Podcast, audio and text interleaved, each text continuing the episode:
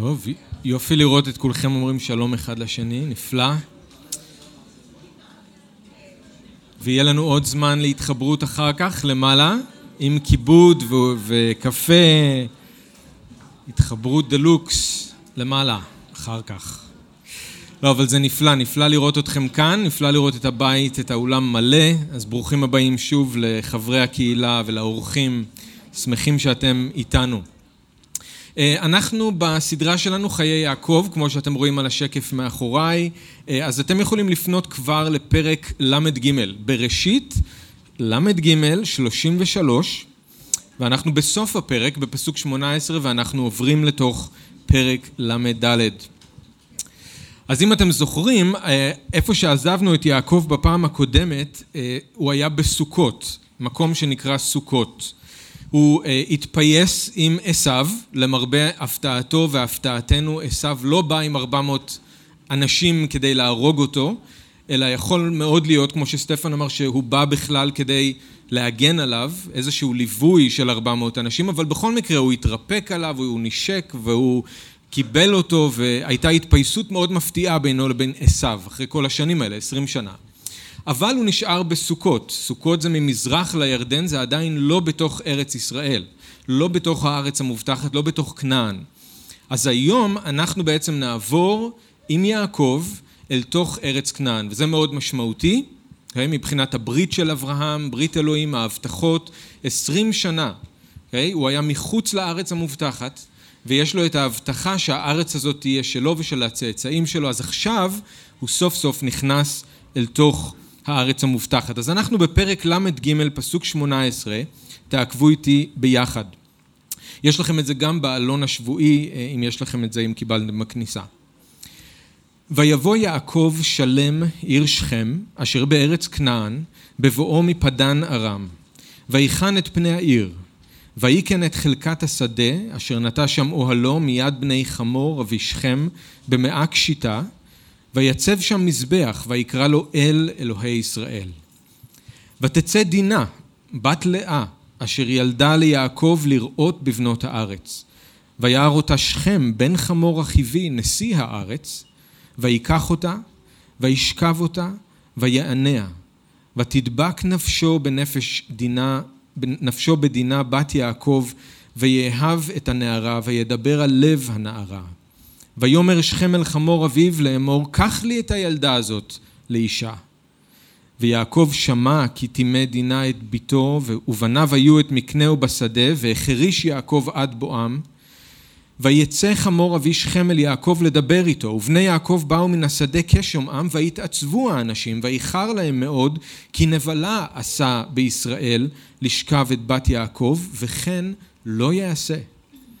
וידבר חמור איתם לאמור, שכם בני חשקה נפשו בביתכם. תנו נא אותה לו לאישה, והתחתנו אותנו בנותיכם, התחתנו אותנו. בנותיכם תיתנו לנו, בנותינו תיקחו לכם. ואיתנו תשבו, והארץ תהיה לפניכם. שבו וסחרו והאחזו בה. ויאמר שכם אל אביה ואל אחיה, אמצא חן בעיניכם, ואשר תאמרו אלי אתן. הרבו עלי מאוד מוהר ומתן ואתנה, כאשר תאמרו אלי, ותנו לי את הנערה לאישה.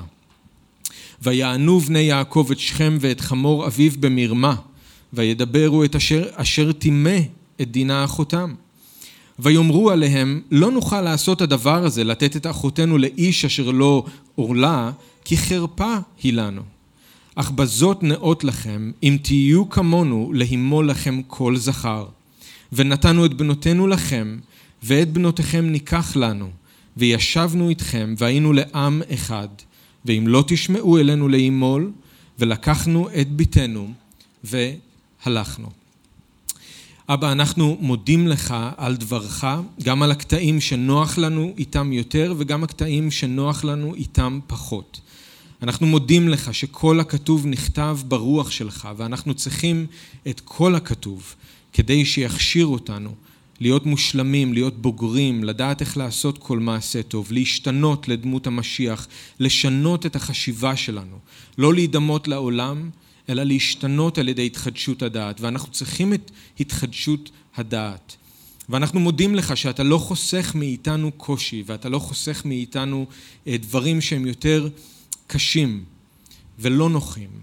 אז אנחנו מבקשים ממך חסד מיוחד, כי הסיפור הזה הוא לא נעים ולא נוח לנו, אבל אנחנו מבקשים ממך חסד מיוחד כדי ללמד אותנו את מה שאנחנו צריכים ללמוד.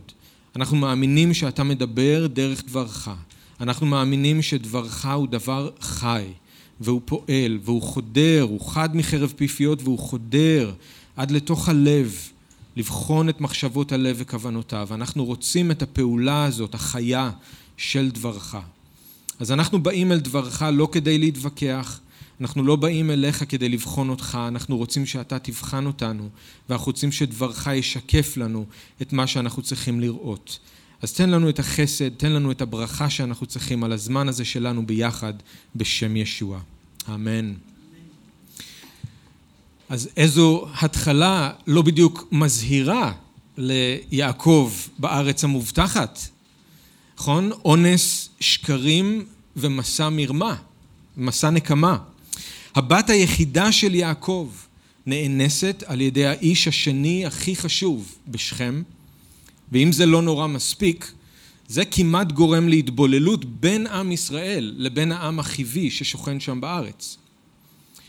וזה היה אומר מחיקה של הזהות של עם ישראל, והם אמורים להיות העם הנבדל, העם של אלוהים, העם שדרכו, דרך ברית אברהם, אלוהים אמור לברך את כל משפחות האדמה. הסיפור באמת לא נגמר בהתבוללות, זה נכון, אבל הוא כן נגמר בשקר ובמסע נקמה אכזרי, בטבח של כל הגברים בעיר. את זה אנחנו נראה בשבוע הבא. אז איזה ספתח עצוב להתיישבות של יעקב בארץ המובטחת. איזה ספתח עצוב גם למה שהדור הבא עושה עם ההבטחות של אלוהים. אני רוצה שתראו שמה שאנחנו נתחיל לראות מעכשיו זה שהזרקור עובר מיעקב לבנים שלו. Okay? אוקיי? הדגש עובר עכשיו לבנים שלו, השרביט עובר אליהם, ההבטחות של אלוהים עוברות אליהם, הברית של אלוהים עוברת אליהם, אל הבנים. וזה לא נראה טוב, זה לא נראה מבטיח בכלל. אז אני רוצה שנדבר על מה שקורה כאן עם יעקב, עם המשפחה שלו בשכם. כמו שאתם רואים, אנחנו מסתכלים היום רק על החלק הראשון של הסיפור. הסיפור הזה הוא יחסית ארוך, אז בשבוע הבא אנחנו נראה את החלק השני. אז מה שראינו עכשיו זה רק החלק הראשון. אני רוצה רק לסכם לנו קצת מה קורה כאן. יעקב מחליט לקנות אדמה שהיא בתוך, בתוך הגבולות של העיר שכם ולהשתקע שם. כנראה שזה נמצא צמוד לשכם, אולי זה מול שכם. יעקב גם בונה שם מיד מזבח. בדומה למה שאברהם עושה. מעניין שהוא קורא לו אל אלוהי ישראל, נכון? כי זאת הפעם הראשונה שהוא מזדהה בעצמו עם השם החדש שהוא קיבל. ועם הזהות החדשה שלו, והוא אומר אלוהים הוא האלוהים שלי, הוא האלוהים הוא האלוהים של ישראל. זאת הפעם הראשונה. אז בסך הכל נראה כמו התחלה טובה עד עכשיו בארץ כנען. יום חדש בחיים של יעקב, התחלה חדשה. אבל מהר מאוד השמיים מתכסים עננים, השמש נעלמת, מה שנראה כמו התחלה טובה הופך להיות מהר מאוד לאסון, אסון גדול מאוד ליעקב ולמשפחה שלו. אז מה קורה? באחד מהימים דינה, הבת היחידה, עד כמה שידוע לנו, הבת היחידה של יעקב, יוצאת לטייל לבד. אז היא מרגישה אולי בודדה, היא הולכת לחפש לעצמה חברות, אולי היא נכנסת לעיר ועושה סיבוב בשוק, אולי היא הולכת ומתיישבת ליד הבאר עם הנשים המקומיות שם. היא מתחילה לדבר, לצחוק, להכיר את כל מי שיושבת שם, ומצידה זה היה צעד תמים מאוד, ואפשר להגיד שזה גם היה צעד מובן. אבל אני חושב שאפשר גם להגיד שזה לא היה צעד חכם, וזה לא היה צעד זהיר מצידה. מסתבר שבשכם אין מקום לתמימות, כי באותה עיר גר נסיך מפונק שקראו לו שכם, וכן, הוא והעיר חולקים את אותו שם, כנראה כי אבא שלו רצה שאף אחד לא יתבלבל וכולם ידעו מי בעל הבית, אז הוא קרא לבן שלו באותו שם של העיר. שכם היה רגיל כנראה לקבל את כל מה שהוא רוצה. הוא חשב שכל מה שמוצא חן בעיניו הוא יכול לקחת בכוח בלי להתחשב באף אחד, כולל נשים. אז באותו יום, בזמן שדינה דיברה שם וצחקה עם הנשים, שכם עבר שם וראה אותה, והיא מצאה חן בעיניו. וכששכם רואה משהו ורוצה משהו, אז שכם לא שואל, ושכם לא מחכה, שכם פשוט לוקח. ואז ברגע אחד הביקור התמים הזה של דינה בעיר הפך לסיוט. שכם פילס את דרכו דרך כל הנשים שהיו שם, הוא הגיע אל דינה, ולפני שהיא ידעה מה קורה לה, היא הרגישה יד חזקה תופסת אותה בכוח וגוררת אותה אחריו. שכם חטף את דינה, והוא לקח אותה אליו לארמון, הכריח אותה לשכב איתו בכוח, בניגוד לרצונה. ואז, אחרי שהוא כפה את עצמו עליה, הוא לחש לה באוזן כמה שהוא אוהב אותה, ושהיא האחת בשבילו, ושהוא רוצה לשאת אותה לאישה. זה שכם, הנסיך שהיה משכמו ומטה. וכתוב שהוא דיבר על ליבה. זאת אומרת שהוא ניסה לשכנע אותה, כנראה ניסה לשכנע אותה שהוא אוהב אותה, ולמה כדאי לה להתחתן איתו. אבל דינה כנראה לא שיתפה איתו פעולה, מעניין למה. אז אחרי שזה לא הצליח, הוא פנה לאבא שלו. ואבא של שכם היה חמור. כן, יש אנשים שכשמם כן הם. זה היה אבא של שכם. קח לי את הילדה הזאת לאישה. הוא לא מבקש מאבא שלו, הוא מצווה על אבא שלו, כי כזה הוא שכם, הנסיך המפונק. ותראו שפתאום דינה, אהובת נפשו, היא הילדה הזאת. מעניין אם הוא בכלל יודע איך קוראים לה. קח לי את הילדה הזאת. וחמור שלא יכול להגיד לא לבן המפונק שלו שהוא גידל, בטח שהוא לא מסוגל גם לגעור בו, הולך איתו ליעקב כדי לסגור את העסקה. בינתיים כל העיר כנראה כבר דיברה על מה שקרה וכולם ידעו ששכם לקח את הבת של יעקב. זה הגיע גם אל יעקב בעצמו, גם הוא שמע על מה שקרה וזה הגיע גם אל הבנים של יעקב שהיו באותו זמן עם הבקר בשדה. אז כשחמור ושכם מגיעים אל המאהל של יעקב מחוץ לעיר, גם האחים של דינה כבר נמצאים שם, והם רותחים מכעס. אבל אז משהו משונה קורה, כי יש פיל בחדר שאף אחד לא מדבר אליו. חמור ושכם לא מזכירים שום דבר ממה שקרה, מה ששכם עשה לדינה.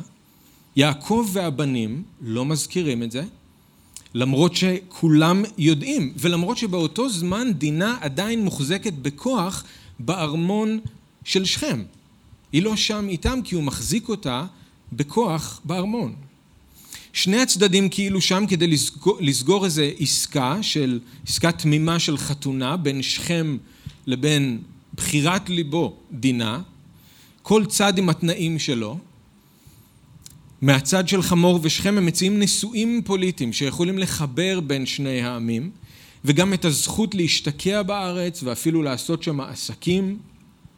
שכם אפילו מציע שהוא מוכן לשלם כל סכום שהם יבקשו. מהצד של הבנים של יעקב קורה משהו אחר.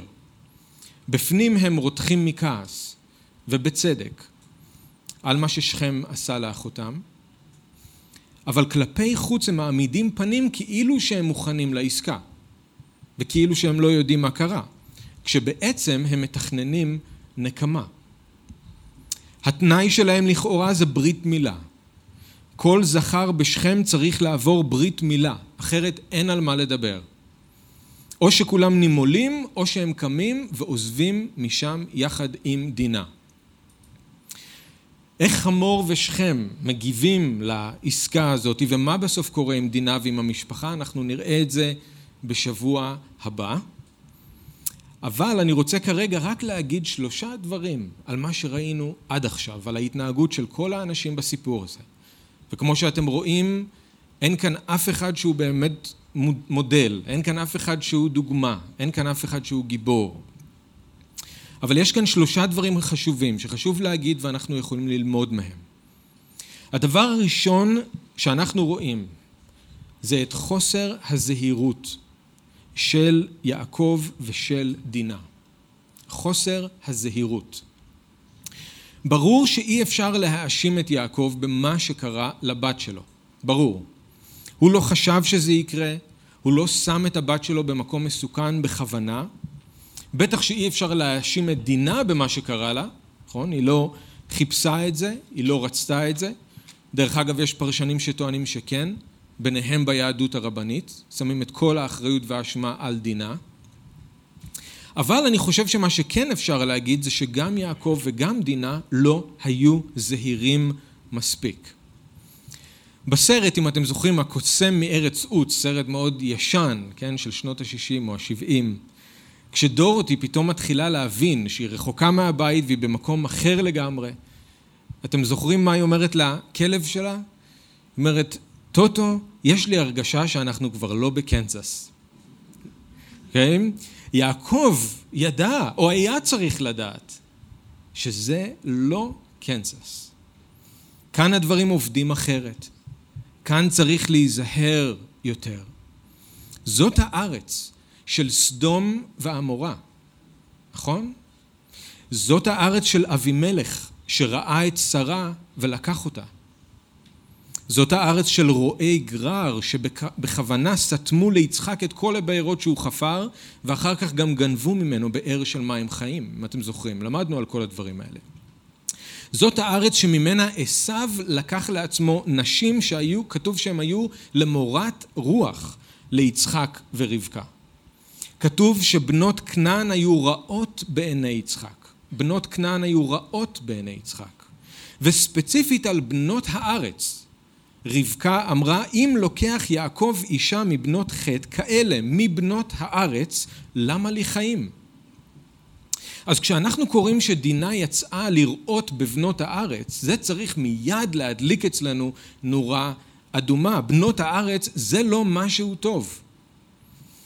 הביטוי הזה מופיע רק פעמיים בכתובים, הוא מופיע רק כשרבקה אומרת אותו וכאן. אז כשאנחנו נתקלים בביטוי הזה, בנות הארץ, אנחנו צריכים להיזכר מה רבקה אמרה על בנות הארץ. אז מבחינת דינה, זה ברור שהיא לא אשמה בכלל במה שקרה. אבל אני חושב שאפשר להגיד שהיא לא הייתה אולי זהירה מספיק כשהיא יצאה לטייל לבד בעיר הכנענית הזאת. עכשיו, גם אם הכוונות שלה היו טובות, והיא בסך הכל רצתה להכיר חברות חדשות, היא כבר לא בקנזס. כאן צריך להיזהר. אז זה לא היה דבר פסול, לא היה שום דבר רע במה שהיא עשתה, אבל זה גם לא היה הדבר הכי חכם והכי בטוח לעשות. מבחינת יעקב, אני לא חושב שהוא היה זהיר מספיק כשהוא בחר להשתקע דווקא ליד העיר שכם. ואני חושב שהטעות הזאת עלתה לו ולמשפחה שלו ביוקר. והאמת היא שהוא בכלל לא היה צריך להיות בשכם.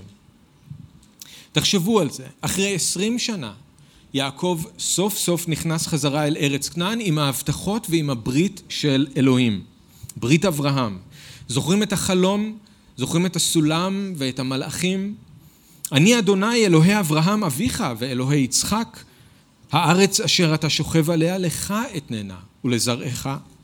והיה זרעך כעפר הארץ, ופרצת ימה וקדמה וצפונה ונגבה, ונברחו בך כל משפחות האדמה, ובזרעך, הנה אנוכי עמך בכל אשר תלך, ואשיבותיך אל האדמה הזאת, כי לא אעזבך עד אשר אם עשיתי את אשר דיברתי לך. ויעקב אמר חזרה לאלוהים, אם יהיה אלוהים עמדי ושמרני בדרך הזה אשר אנוכי הולך, זה הנדר שלו, זאת השבועה שלו לאלוהים.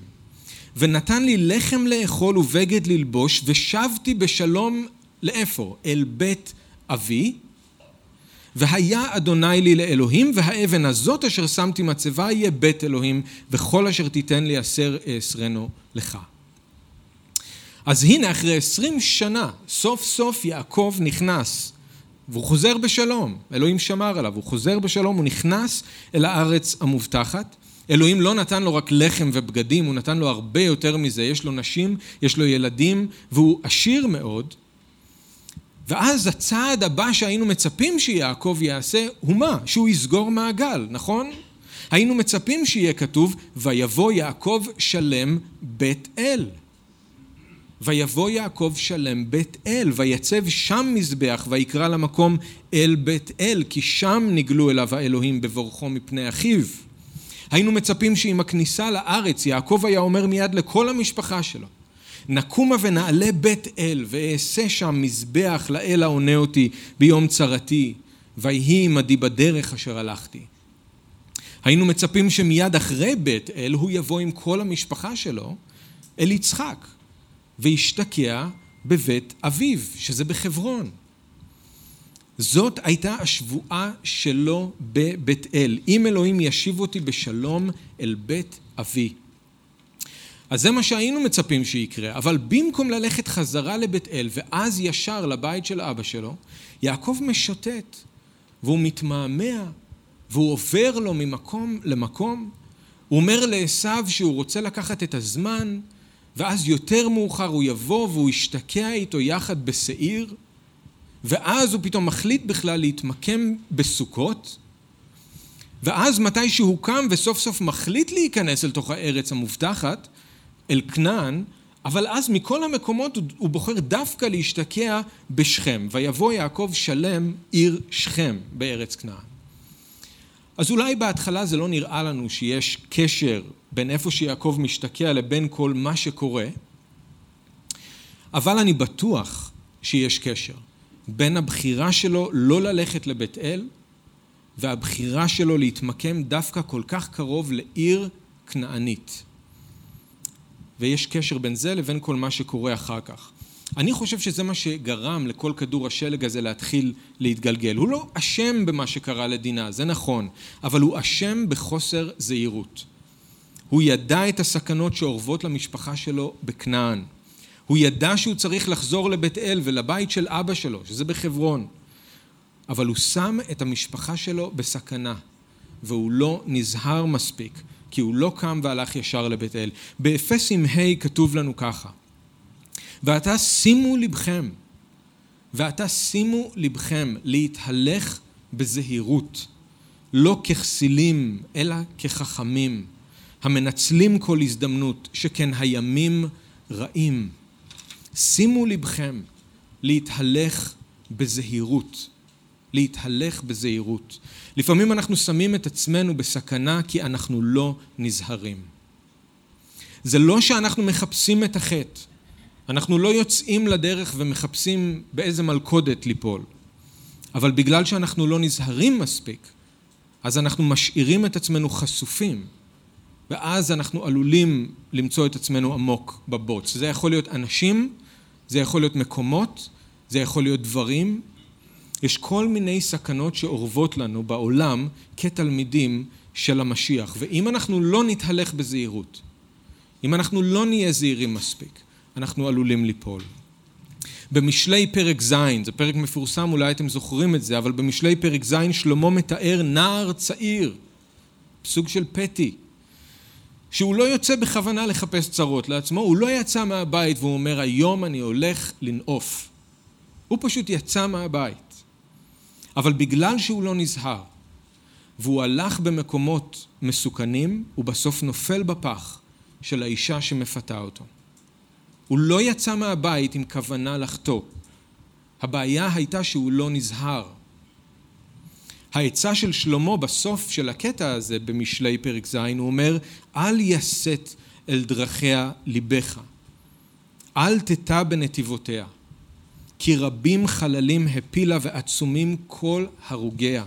דרכי שאול ביתה יורדות אל חדרי מוות. מה הוא אומר לו? הוא אומר לו, אל תלך אפילו במקומות שהיא נמצאת שם. אל תשים את עצמך בתוך מקום כל כך מסוכן. תימנע אפילו ללכת ברחוב שאתה יודע איפה שהיא גרה. לא משנה כמה אנחנו מרגישים חזקים ולא משנה כמה אנחנו חושבים שאנחנו לא מתכוונים לחטוא, אנחנו לא מחפשים את זה, אז כאילו זה בסדר, אנחנו גם צריכים להיות זהירים. איפה אנחנו שמים את עצמנו? שימו לבכם להתהלך בזהירות שכן הימים רעים. אז חוסר זהירות, זה שיעור אחד שאנחנו צריכים לקחת לתשומת ליבנו מהסיפור הזה. חוץ מחוסר זהירות של יעקב ודינה, יש את חוסר המוסריות של שכם ושל חמור. מה ששכם עשה הוא מעשה נוראי של אונס. המילה הזאת מוכרת לנו מימינו, אנחנו לא מוצאים אותה כאן, אבל מעשה נוראי של אונס. הוא ראה את דינה, הוא לקח אותה והוא שכב איתה בכוח. אבל שכם לא רואה את זה ככה. שכם לא רואה את זה ככה. אבא של שכם, שאמרנו כבר חמור, הוא לא רואה את זה ככה. שכם ראה, שכם רצה, שכם לקח. מבחינת שכם הוא לא עשה שום דבר לא בסדר. ועוד אחר כך אין לו שום בעיה להגיד לדינה שהוא אוהב אותה ולנסות לדבר על ליבה. אבא שלו בכלל לא מתייחס למה שהוא עשה והוא גם לא גוער בו, כמו שאמרנו, הוא רק אומר ליעקב ולבנים שלו, חשקה נפשו של שכם בבטכם. אז תנו לה אותו לאישה. אני רוצה שתראו כמה נורא המעשה הזה מבחינת אלוהים. וכמה זה שונה מאיך ששכם וחמור רואים את זה, ודרך אגב מאיך שהרבה עמים אחרים באזור, כמעט כל העמים האחרים באזור ראו את זה. תראו איך המעשה הזה מתואר כאן בקטע שלנו, וכאן אנחנו מחליפים זווית. עכשיו אנחנו מסתכלים על איך אלוהים רואה את זה. בפסוק שתיים, מה כתוב? וישכב אותה ויענע. ויענע זאת אומרת שהוא כפה את עצמו עליה ובכוח גרם לה סבל. זאת המשמעות של המילה. בפסוק חמש יעקב שומע ששכם עשה מה? טימא את דינה ביתו. המעשה של שכם טימא את דינה, פגע בדינה, חילל את דינה. זה מעשה של טומאה מה שהוא עשה. ואז בפסוק 13, שוב, הבנים אומרים ששכם טימא את דינה אחותם. מעשה טומאה כלפי דינה. בפסוק שבע, כשהבנים שומעים על מה שקרה, כתוב כי נבלה עשה בישראל לשכב את בת יעקב, וכן לא יעשה. וזה מאוד חשוב לשים לב לשני התיאורים האלה. קודם כל זה מעשה נבלה. מעשה נבלה. זה לא ביטוי שמופיע הרבה בתנ"ך בכלל. אבל גם במעשה הפילגש בגבעה, אם אתם זוכרים, כתוב שהאונס של הפילגש היה מעשה נבלה. וגם באונס הנורא של תמר, כשהיא מתחננת לאמנון, אח שלה, שלא יעשה את זה, היא אומרת לו, אל אחי, אל תענני, כי לא יעשה חן בישראל, אל תעשה את הנבלה הזאת. זאת אומרת, זה מעשה כל כך מרושע שהוא בלתי נתפס ומזעזע. זה מעשה נבלה. ותראו שהם אומרים שזה מעשה נבלה לא רק כלפי דינה, אלא גם כלפי ישראל. שזה מעניין כי זו פעם ראשונה שמשתמשים בשם ישראל לכל המשפחה או לשבט, לא רק ליעקב כבן אדם פרטי. זאת פעם ראשונה שאנחנו רואים את המילה הזאת בשימוש הזה.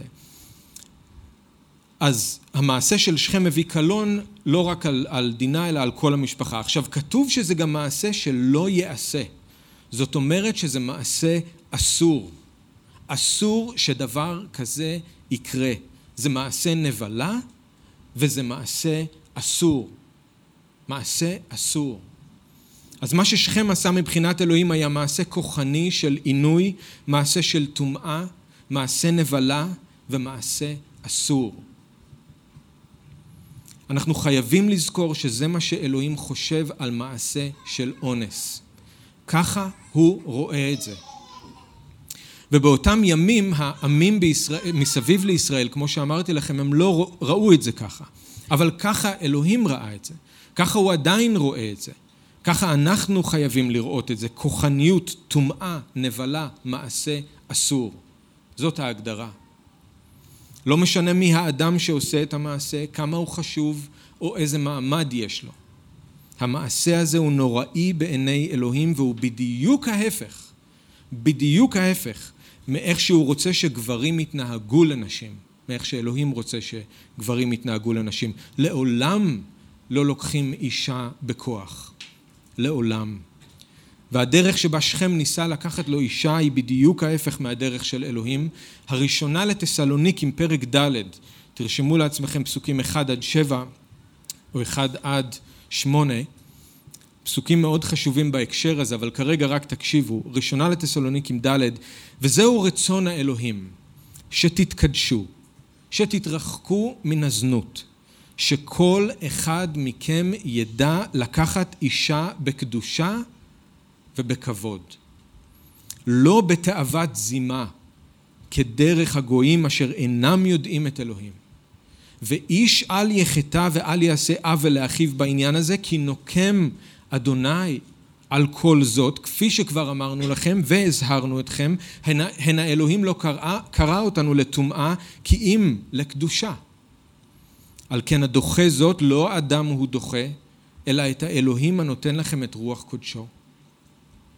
כל אחד במשיח שרוצה להינשא לאישה חייב לדעת איך לקחת לו אישה בקדושה ובכבוד. שכם לקח לו אישה בתאוות, תאוות זימה, כי ככה מתנהג מישהו שלא יודע את אלוהים. מישהו שלא יודע את אלוהים, הוא רוצה, הוא רואה, הוא לוקח. אבל במשיח אנחנו נוהגים בנשים בכבוד, בקדושה, לא בתאוות זימה. ותשימו לב לאזהרה למי שלא נוהג באישה ככה, ואיש אל יחטא ואל יעשה עוול לאחיו בעניין הזה, כי נוקם אדוני על כל זאת. כפי שכבר אמרנו לכם והזהרנו אתכם. אלוהים שונא כשגברים מתנהגים לנשים כמו ששכם התנהג לדינה בתאוות זימה, בכוחניות, בטומאה, והוא נוקם על כל זאת. הוא נוקם על כל זאת. שכם הוא ההיפוך המוחלט מאיך שגבר אמור לנהוג באישה, כי תראו מה הוא עושה, ותראו במיוחד את הסדר המעוות של הפעולות שלו. כתוב שהוא לקח אותה, שכב איתה בכוח, ואחר כך כתוב, ותדבק נפשו בדינה, ויאהב את הנערה, וידבר על ליבה, ואז הוא הולך לאבא שלו, ומבקש שהוא ייקח אותו, ייקח לה אותו לאישה. זה בדיוק הפוך. בדיוק. כשגבר רוצה לקחת לו מישהי לאישה, אז קודם כל בא החיזור, אחר כך האהבה וההחלטה להינשא, ורק בסוף באה האינטימיות כשהם הופכים להיות בשר אחד. אז שכם עשה בדיוק את ההפך. הסדר הוא בדיוק הפוך. גם הפוך דרך אגב לבראשית. איש יעזוב את אביו ואת אמו, דבק באשתו, ואז הם יהיו לבשר אחד. זה הסדר הנכון. מה עם חמור, אבא של שכם? איפה חוסר המוסריות שלו? נכון, הוא לא כפה את עצמו על אף אחד, אבל הוא שיתף פעולה עם הבן שלו, והוא כיסה על החטא של הבן שלו. אז זה נורא מספיק שהבן שלו עשה כזה מעשה נורא, אבל זה עוד יותר מזעזע שאבא שלו מגן עליו. אבא שלו לא גוער בו. לא מודה שמשהו נורא קרה, הוא לא מבקש מיעקב סליחה, לא מעלה את הנושא בכלל. בזמן שדינה שבויה בארמון של שכם, מושפלת ולבד, הוא בא עם הבן שלו לסגור עסקה עם יעקב, כאילו שכלום לא קרה. פשוט שכם התאהב בבת שלך, אז בוא נחתן אותם ביחד, מה אתה אומר? ועל הדרך אפשר גם לעשות שזה יהיה סוג של ברית, של איחוד בין העמים. יכול לצאת מזה משהו טוב, כדאי לך, כדאי לי. מדהים. וכדי לנסות עוד יותר לשכנע אותם להסכים, שכם מתפרץ שם אל תוך המשא ומתן ומציע לשלם כל מחיר שהם ירצו. אין שום חרטה על מה ששכם עשה, רק ניסיון לסגור עסקה שתהיה טובה לכולם כדי ששכם יקבל את מה שהוא רוצה. החוסר מוסריות של שכם וחמור מזעזע. ואנחנו חייבים לזכור שזה ההפך מהדרך של אלוהים. והעולם שאנחנו חיים בו היום, צורת החשיבה של העולם שאנחנו חיים בו היום לא מאוד שונה מצורת החשיבה של שכם ושל חמור. אנחנו צריכים לזכור שהסטנדרט של העולם זה לא הסטנדרט שלנו. אנחנו רואים דברים כמו שאלוהים רואה אותם. מה ששכם עשה זה מעשה של כוחניות, טומאה, נבלה ומעשה אסור. שכם ניסה לקחת לו אישה בתאוות זימה, כמו מישהו שלא יודע את אלוהים. אנחנו חייבים לדעת איך לקח, לקחת אישה בקדושה ובכבוד. אז חוסר הזהירות של יעקב ודינה, חוסר המוסריות של שכם וחמור. הדבר האחרון זה חוסר היושרה של בני יעקב. אנחנו ניגע בזה יותר בשבוע הבא, אז נראה את התמונה השלמה של מה שהם בעצם תכננו לעשות ואיך הכל נגמר. אני רק רוצה שאתם תראו כרגע איך התפוח לא נופל רחוק מהעץ. זה שבא ולקח במרמה את הברכה מאח שלו, הצליח לגדל ילדים שעכשיו באים במרמה כדי לנקום את מה שעשו לאחותם. זה לא עזב את המשפחה. כתוב שכשהבנים שמעו על מה שקרה הם התעצבו וכעסו מאוד. והכעס של הבנים הוא נכון, הוא צודק לגמרי. זה מה שאנחנו אמורים להרגיש אם אנחנו שומעים שמשהו כזה קרה. כעס ועצב. אבל אני רק רוצה גם להגיד שזה לבושתו של יעקב, ואולי נרחיב על זה טיפה שבוע הבא, אבל זה לבושתו של יעקב, שהוא מחריש ושותק ולא מביע זעזוע ממה שעשו לבת שלו. כמו דוד, דרך אגב, אחרי האונס של תמר, הבת שלו, גם הוא שתק, וגם שם האח שלה, זה זה שעשה משהו בעניין, זה שקם ועשה מעשה, אבשלום. אז הבנים רתחו מכעס, ובצדק, אבל הם נתנו לכעס להוביל אותם לעשות משהו מוגזם, ובסופו של דבר מרושע לא פחות מהאונס. משהו ששם גם את כל המשפחה בסכנה. ואנחנו נראה את זה בשבוע הבא. אבל בקטע שלנו תראו שאנחנו רואים כבר שני דברים שהם עושים שאין להם שום הצדקה. דבר ראשון הם מרמים, כמו שאמרנו, משקרים, ויענו בני יעקב את שכם ואת חמור במרמה. דבר שני, הם משתמשים, וזה אולי הדבר הכי מזעזע פה לפחות כרגע, הם משתמשים באות הברית שאברהם קיבל מאלוהים כדי לרמות את אנשי שכם. וזה מראה כמה זולה הייתה הברית בעיניהם. וכמה מעט יראת אלוהים הייתה להם. כאב להם שמישהו פגע באחות שלהם והביא בושה על המשפחה, אז היה חשוב להם שהשם הטוב של אחותם ושל ישראל לא ייפגע. אבל מה עם השם הטוב של אלוהים? מה עם השם הטוב של אלוהים? עכשיו האות של ברית אברהם קשורה, ואולי תמיד תהיה קשורה, במעשה הזה של הנקמה ושל הטבח.